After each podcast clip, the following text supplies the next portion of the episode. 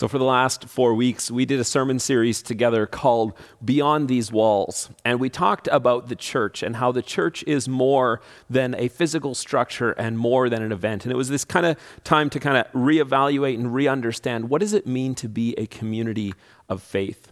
And today, as we begin this new series called With, we're going to do something similar. We're talking about our own interior spiritual life. We're talking about our relationship with God on an individual basis. And how do we see and understand God, and how, kind of like, what's our worldview and our viewpoint as we think about our faith with God? And the reason we're doing that is that the way that we view God has a profound impact on how we live out our faith and how we interact with one another. And we all have a default position. We all have a default posture of how we see the world that is influenced by our culture, by our upbringing, uh, by even the people around us, by our family of origin. All of us have a viewpoint that is shaped um, for us. And sometimes we're not aware of how that viewpoint has been shaped. But there's one thing that a lot of that all of us as humans have in common. There are basic traits and basic parts of our human nature. And there's a story from the Old Testament that illustrates this human nature really well that we're going to start with today. And this goes all the way back to Exodus 32. This goes back to the time in the Hebrew scriptures in the Torah when God has brought the Israelites out of captivity in Egypt and has brought them into the wilderness. And Moses is leading the people. And when they get to Mount Sinai, Moses goes up the mountain to meet with God. And as he's on the mountain with God, God is teaching Moses and giving him the instructions for how the Israelites are to organize themselves as a community, as God's people, uh, to prepare themselves for the journey into the promised land. But in Exodus 32, verse 1, we pick up the story with this. It says, When the people saw how long it was taking Moses to come back down the mountain, they gathered around Aaron. Come on, they said, make us some gods who can lead us. We don't know what happened to this fellow Moses who brought us here from the land of Egypt. Now, at this time, Moses is not very well known to the people. He grew up as an Israelite, but then he was placed in a reed basket on the, the riverbanks and was adopted by the Pharaoh's daughter. He grew up in the, the palaces of Egypt and then, after he murdered an Egyptian foreman who was uh, ruling over a group of Israelite slaves, uh, Moses flees to the desert. And then he comes back with this message from God, and he is part of God revealing himself to both to Egypt and to the Israelites, and he leads the people out of Egypt. And then they get to Mount Sinai. Moses goes up the mountain, and he's not coming back down. 40 days go by. And so the people, when they come to Aaron, they're coming to him with fear. They're saying, What's going on? We've lost the guy who led us here. We need someone to lead us. And so their fear leads them to want something to control. They want Aaron to make them a god. And so Aaron takes some gold and he has forged a golden calf. And the people start worshiping this golden calf, which was a common um, pagan deity for fertility and for prosperity for the people. When they lost sight of what God was doing through Moses, their fear took over and they needed something they could worship, something they could control. And it is a human instinct that whenever we experience fear, we seek a way to control whatever it is that we're fearful of. We seek a way to control and, and gain uh, control to try and alleviate the fear and the anxiety that we feel. This is a normal part of being human. But the reality is, and something that we start to experience and we start to recognize in our own lives, is no matter how much control we get, it will never prevent us. It will never be enough to completely prevent us from experiencing fear and anxiety. The people gained control over this idol that they worshiped and believed if we worship it well enough, if we do this, it will provide for us as we're in the wilderness. That's why they worshiped this golden calf. But there will always be something that happens that brings fear back into our lives, that some new challenge, some new circumstance, a global pandemic will happen that will cause us to fear. But our default position is always to seek control. How can we get control over this thing that is causing me fear? Now, that basic human instinct it shapes and influences us in more ways than we recognize. And that's why we're doing this series, because in this series called With, we're going to be talking about how do we move out of that. And this series is based on a book by an author and pastor named Skye Jethani. And the book's called With Reimagining the Way That You Relate to God. And that might sound familiar to you because five years ago, we did a message series on this book. This is one of my all time favorite books. Um, in fact, I, I, had to buy another copy of it because I've loaned out too many copies of this book and haven't got them back. So if you have a copy of With that I loaned to you, I'd like it back. Um, if you want to read it again before you give it back, that's fine too. But if you have it on your bookshelf and it has my name in the front, I'd appreciate it back. Anyways, side note. This book was profoundly life changing for me. It helped me understand my relationship with God in a completely new way. And five years ago, when we did this message series, a lot of you had had that same impact. And so, if you were with us five years ago when we did this series, I hope that there's something new that you will, you know, as we review and relearn this. But we've revised and updated this series for 2021. And I'm excited to dive into this together. And so when Skye writes this book, when he talks about this posture of with God, he starts with the four default postures. These are the ways that we naturally um, view ourselves in our relationship with God, but oftentimes we don't recognize that this is how we view God. And so these first four postures can be described with this little diagram there is life over God, for God, from God, and under God.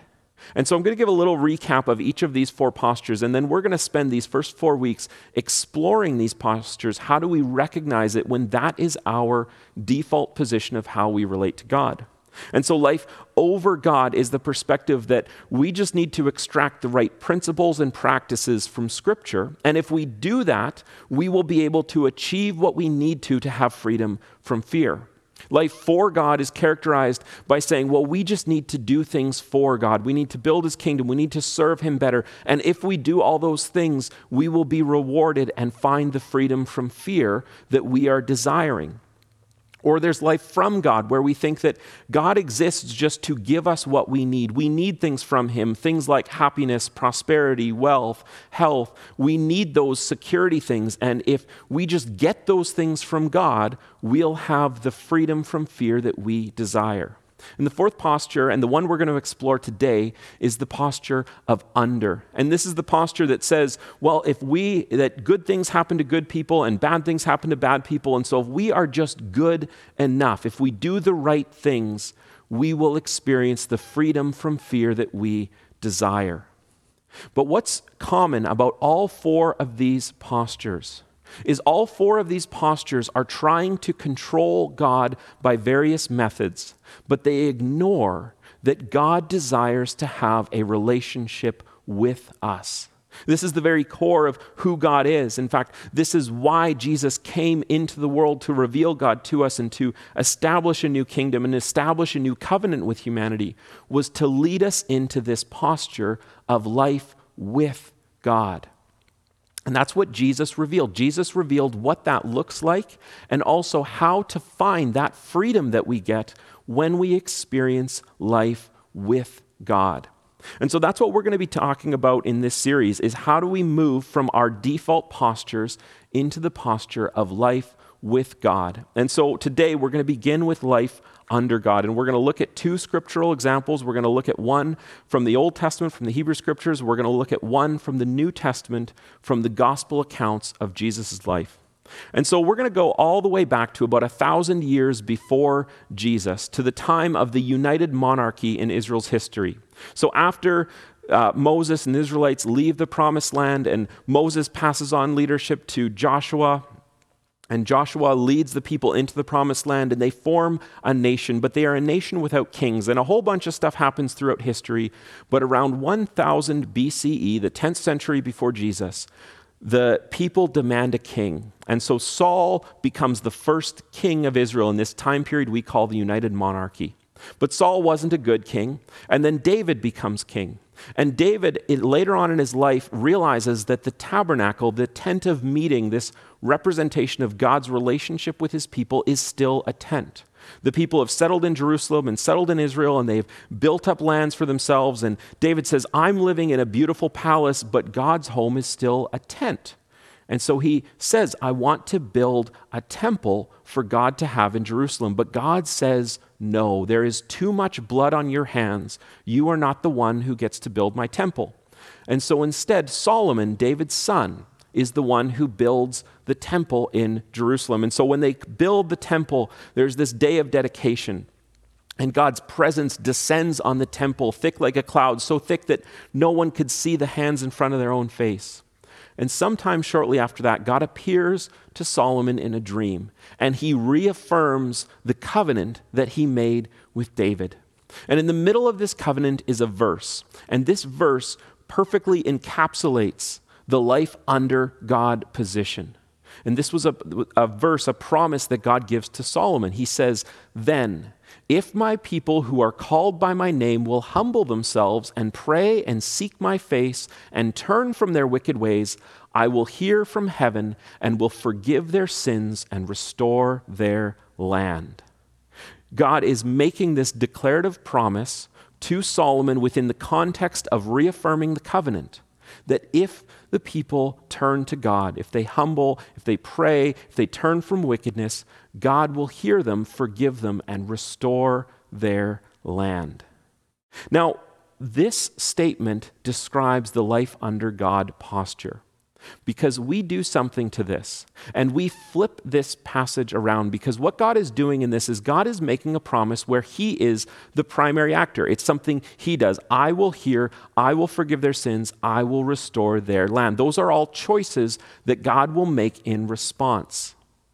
But the life under God flips this around a little bit. And we read this verse and we interpret it a different way in our minds. We say, well, if we humble ourselves, if we pray and seek God, if we turn from our wickedness, then God has to forgive us and bless us. We turn it around and put ourselves at the center and say, well, if we do these things, then God must care for us. And so we think, if I just am good enough, if I pray enough, if I seek God enough, then God must grant me the freedom from fear, from anxiety. He must grant me the control over the things I want. But there's a darker side of this life under God posture. Because if we read it this way, if we take this verse and we apply it to ourselves this way, there is an, uh, a subtext to it that gets a little darker. It also says this it says, if tragedy and terrible things happen to us, it's because we weren't faithful enough. And you've heard this before. You've heard this when there's been a large tragedy or a natural disaster, or maybe you even heard this said about the, the COVID 19 pandemic that we're in that this happened because we weren't faithful enough. You'll hear preachers and pastors and people on TV make this statement well, it's because we removed prayer from schools, or it's because the Ten Commandments aren't in that courthouse anymore, or it's because put whatever you want in there. That statement, anytime you hear someone make the declaration that this terrible tragedy happened because we weren't faithful enough, we need to think in our minds, oh, that is the life under God posture. Because the life under God posture presents itself as being devoted to God, but it is using that devotion to try and control the outcomes for our own personal gain.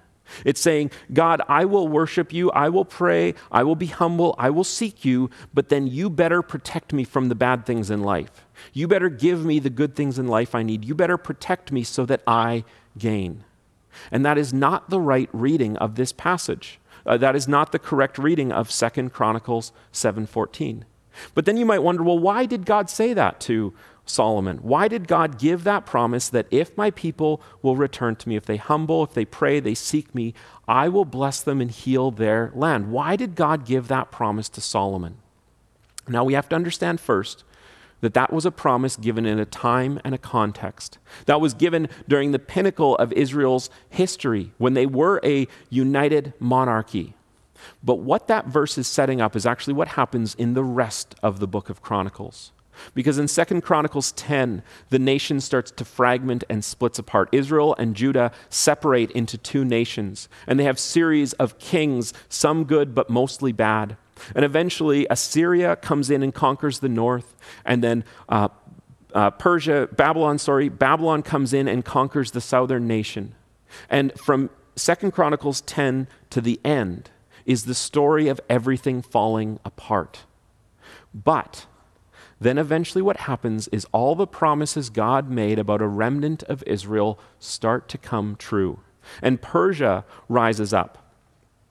And Persia rises up as the new superpower, and Persia conquers Babylon, and Persia allows the Israelites to return to Israel and to rebuild the temple and rebuild the city walls. And so we need to recognize that the promise of Second Chronicles 7:14 that God gave to Solomon was fulfilled with the construction of the second temple after the first temple was destroyed and the return of the exiles that Babylon had captured previously. See, this understanding that this promise was exclusive to the Israelites at that time. But this life under God posture, that if we just do the right things, God will reward us and bless us, is a very common perspective.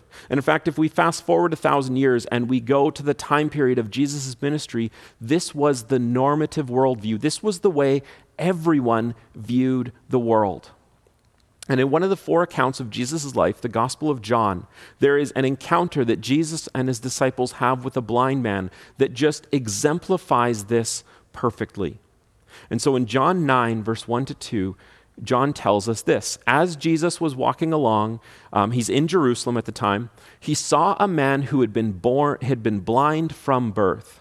Rabbi, which means teacher, his disciples asked him, Why was this man born blind? Was it because of his own sins or his parents' sins? So note the assumption that his disciples have made. This man is blind because of sin, either his own or his parents. There is no other alternative, there is no other option. But of course, whenever Jesus is given an either or situation, he typically says, Well, it's neither.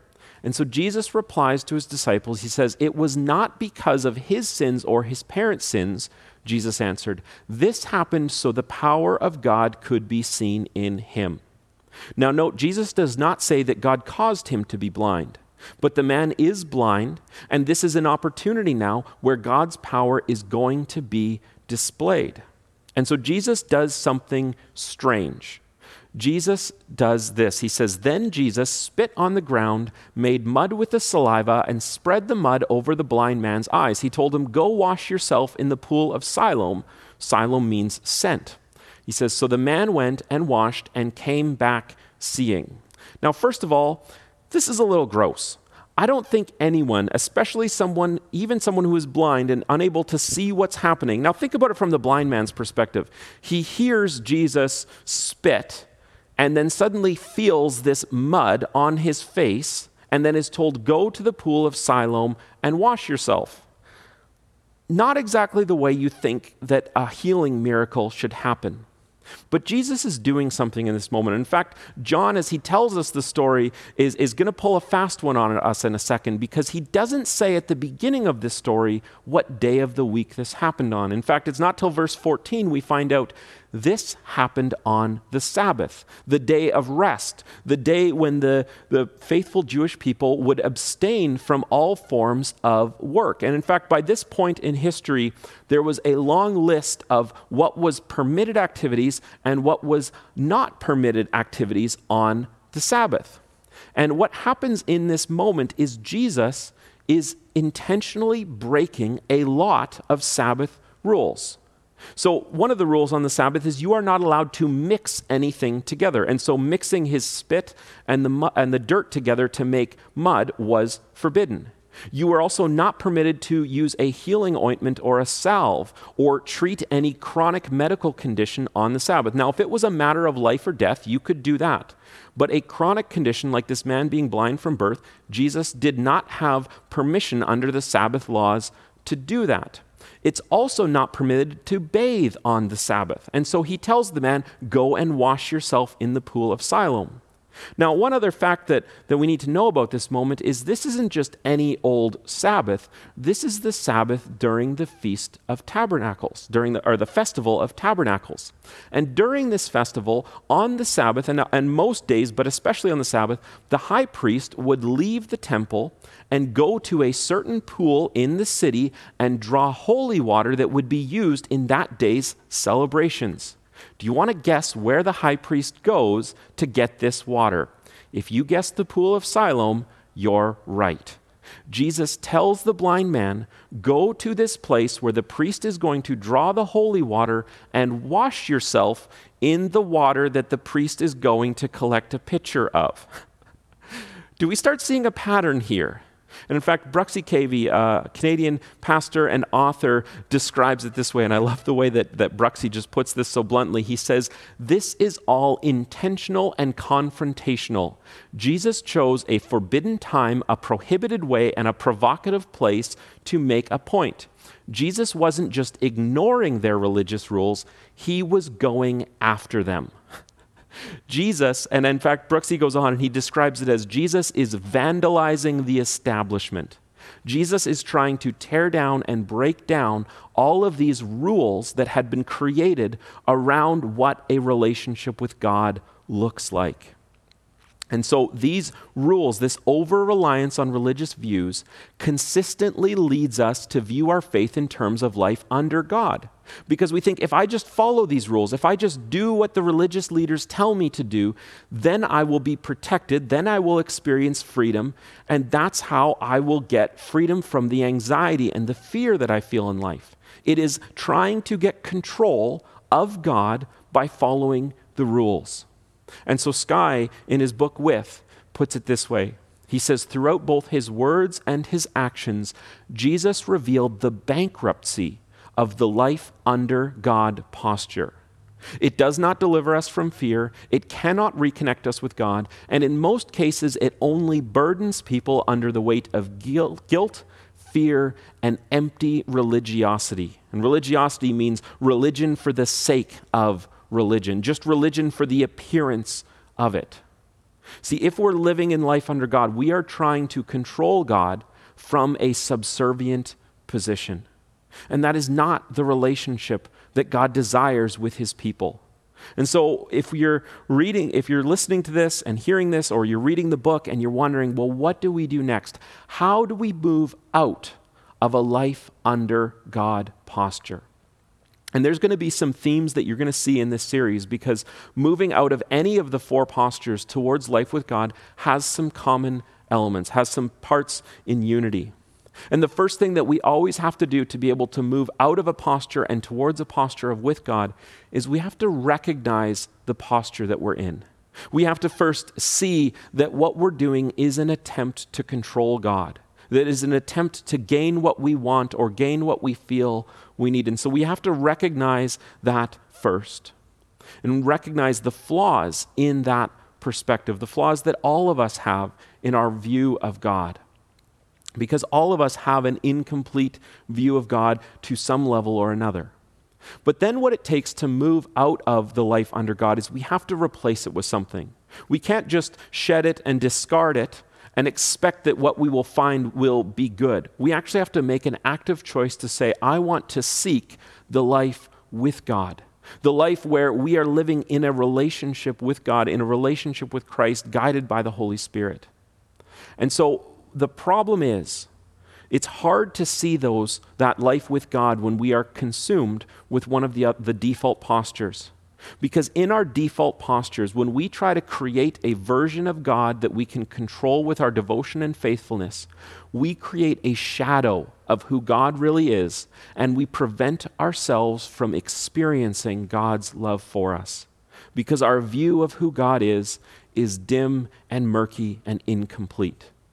And so moving out of a life under God position, uh, posture, means we need to start to recognize what does life with God look like?